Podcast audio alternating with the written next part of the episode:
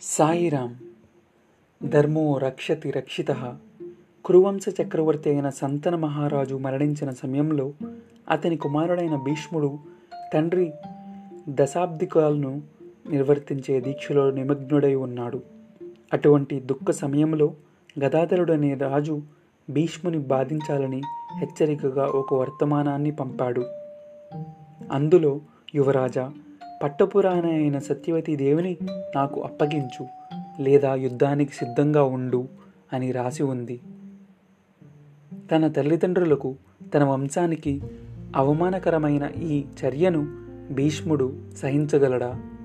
అందువలన వెంటనే యుద్ధానికి సిద్ధమయ్యాడు. ఈ సంగతి తెలిసిన ఆస్థాన పురోహితుడు వెంటనే భీష్ముని దగ్గరకు వచ్చి వినయంగా యువరాజా మీరు ఇప్పుడు మీ తండ్రి శ్రాద్ధకర్మలు చేయటానికి దీక్ష వహించి ఉన్నారు. ఈ పది రోజులు మీరు మీ దివ్యాస్త్రాలను తాకరాదు. పది రోజులు గడిచిన తరువాత మీరు యుద్ధం చెయ్యవచ్చు అని సలహా ఇచ్చాడు. భీష్ముడు వెంటనే గదాధరునికి పది రోజుల తర్వాత యుద్ధానికి సిద్ధమవుతాను అని వర్తమానం పంపాడు. గదాధరుడు దురహంకారి తపస్సు చేసి చక్రాయుధాన్ని సంపాదించాననే గర్వంతో విర్రవీగుతున్నాడు.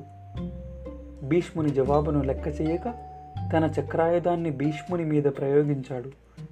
కానీ గదాధరుడు ప్రయోగించిన చక్రాయుధం భీష్ముని భవనం చుట్టూ తిరుగుతూ నిలిచిందే కానీ లోపలికి ప్రవేశించి భీష్మునికి హానిని కలిగించలేకపోయింది.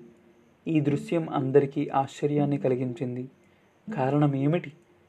తండ్రి మరణానంతరం చేయవలసిన కర్మలను శ్రద్ధగా చేస్తూ తన ధర్మాన్ని పాటిస్తున్న భీష్మునికి ఎట్టి హాని కలుగలేదు. అతని ధర్మమే అతనికి రక్షగా నిలిచింది. సాయిరాం.